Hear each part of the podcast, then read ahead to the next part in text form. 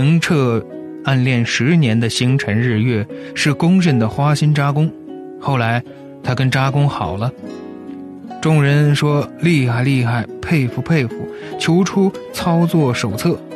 程澈，我就常规操作啊。众人不信，暗恋成真，以真心换真心，跟男神互宠互挠的糖分日常。欢迎收听由向晨播讲的有声小说《糖分》，作者程子宇。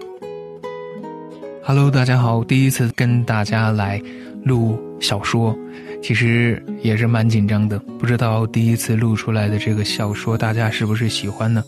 来自程子宇的《糖分》。其实刚一看到这个名字的时候，就已经被甜到了，所以来选择录这样的一个小说，希望能够把很多的甜蜜分享给大家。谢谢大家。